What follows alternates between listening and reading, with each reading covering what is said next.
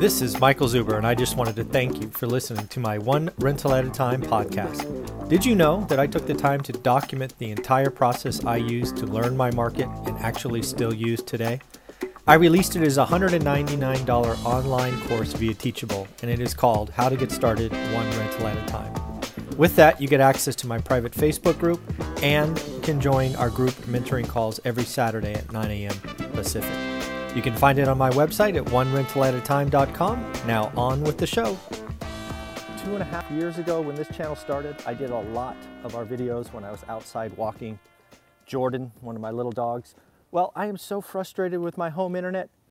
I've decided to get out of the house and walk around the neighborhood while we do our daily financial news. So, again, I don't know if I will do this in the future, but I am pretty pissed off this morning. So, I had to get out of the house and do our daily financial news outside. So, a couple of quick things. Again, what it is Sunday, August 1st, which means we should be speaking with Laura Morby at 8 o'clock, then have a surprise interview at 9, which, which should be a lot of fun. Uh, in addition to that, we have our goals video. It's what I was talking about when the first video disappointed me and shut down. The goals for the week is pretty awesome.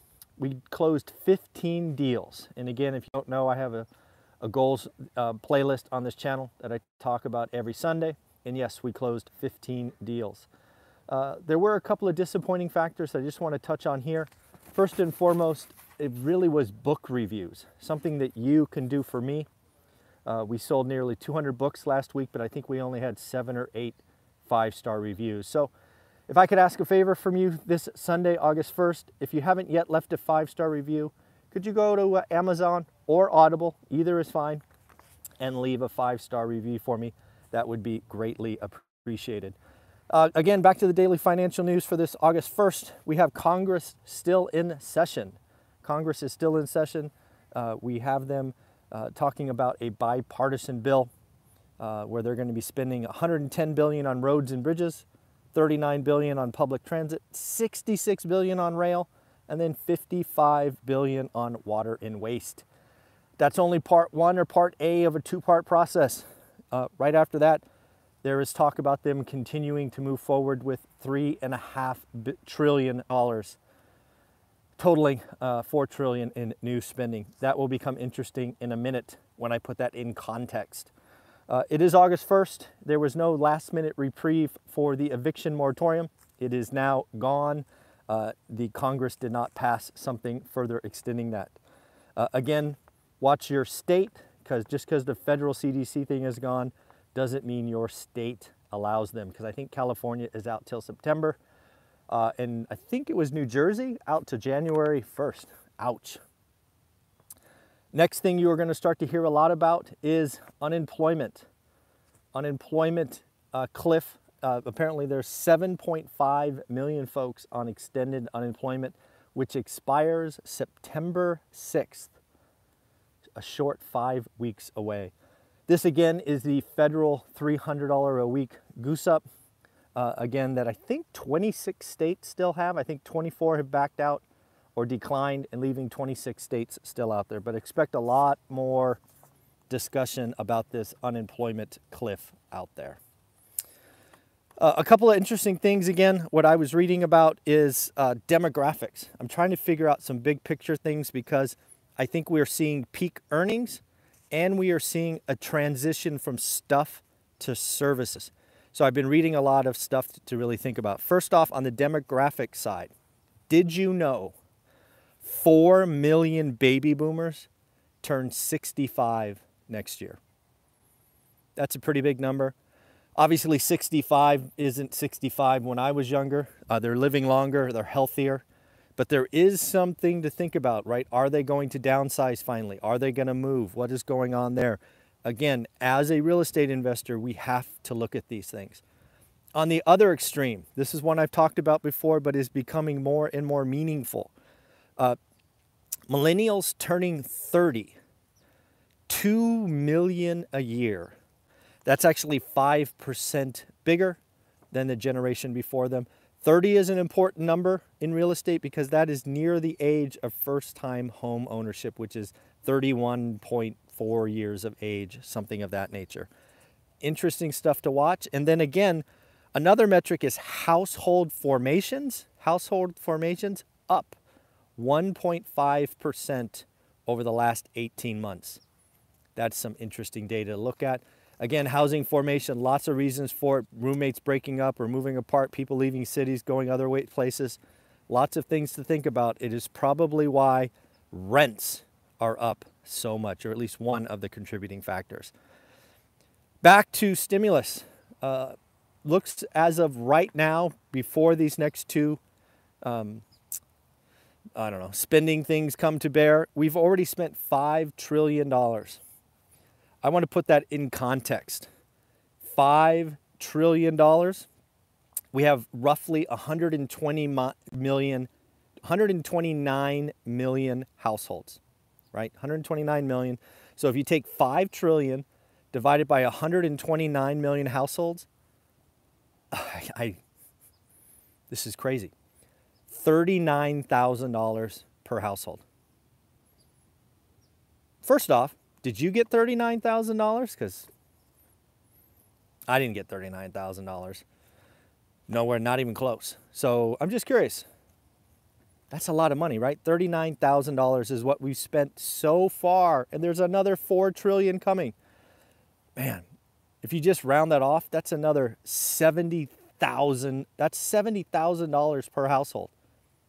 I can't and our kids and our grandkids are going to have to pay for this. That's crazy, right? But again, we are talking about consumers. That's what I do on this channel because if I know what the consumer is doing, I can make wise investments. It is often said and quoted that the consumers, because of stimulus slowdown in spending last year, big pullback in services, get this, services like eating out at restaurants and concerts and things like that. It's estimate that consumers pulled back $711 billion last year. That's more than I expected. That's a big number. But you've often heard me talk about $1.9 trillion in extra savings. So I did the same math. The number actually is $1.92 trillion. So if you take that divided by 129 million households, that is extra savings of $15,000 per household. Wow, just put this in. So first off, the government spent 39,000 per household, which allowed the average household to hold, save 15 grand. Wow, that's that's a delta of 24 grand, but I digress. The reason I wanted to know that $15,000 is because I believe consumers are consumers. They have never disappointed me in the past.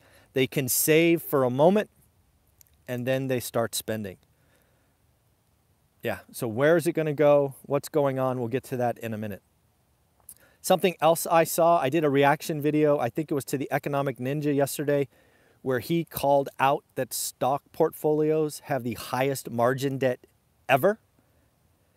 I wanted to go validate that because I had not heard that. It turns out to be true. Right now, investors have borrowed against their stock portfolio a higher percentage than 1929. Folks, if you are too young or you don't know what happened shortly thereafter, go look it up because it was ugly. It was ugly. It's often called the Great Depression, just saying. Wow. Looks like they have borrowed a total of $822 billion against their portfolio.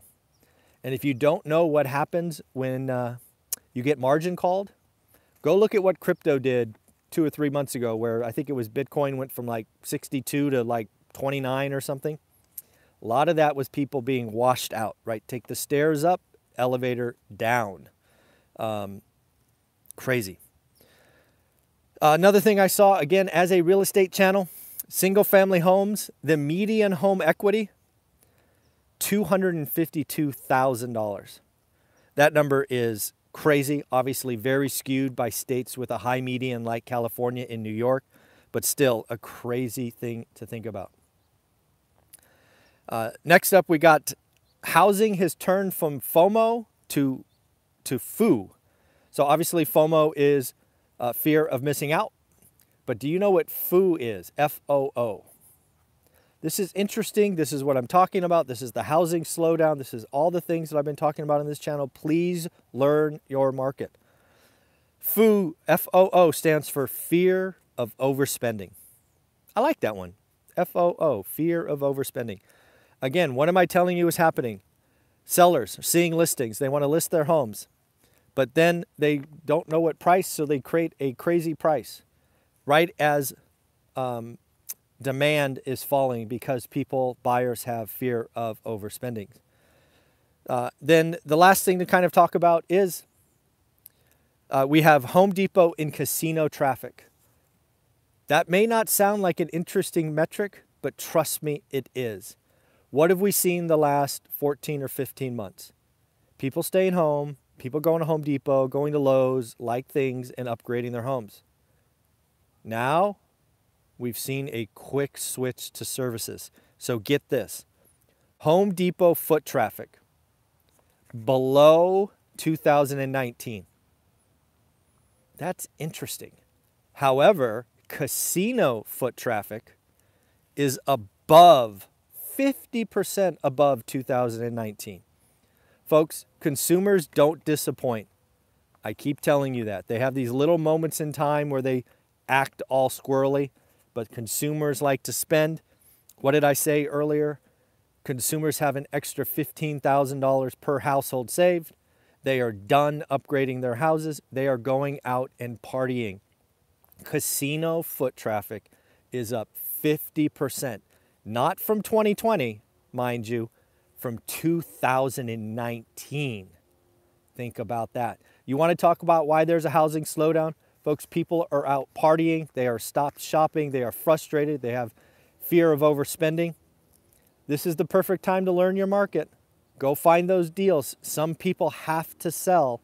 If you're learning your market, you can find motivated sellers. It won't be easy. I'm not saying it is, but trust me, they are on the MLS. There are some sellers that have to sell. You just have to find them, look for days on market, look for price drops, and lastly, as we learned in my private Facebook group, write the offer, trust your gut. Some agents don't understand that the market has changed, but you need, and if they don't want to write your offer, find a new agent. So again, I apologize for the squirrely internet. I can't, I don't know what's going on with AT&T. I have a house guest, so I'm in a different part of my house. So maybe that's a dead spot. I don't know. I'm doing the best I can. I want to keep doing these things every day. It's been over two years. And the weather is kind of squirrely in the Bay Area. It looks kind of cloudy. Anyways, have a wonderful August 1st. It is Sunday. Go enjoy it. Don't forget to do, do your 20 minutes a day, every day. Learn your market, buy box, all that good stuff. And also uh, buy the course, join the Facebook group. Bye.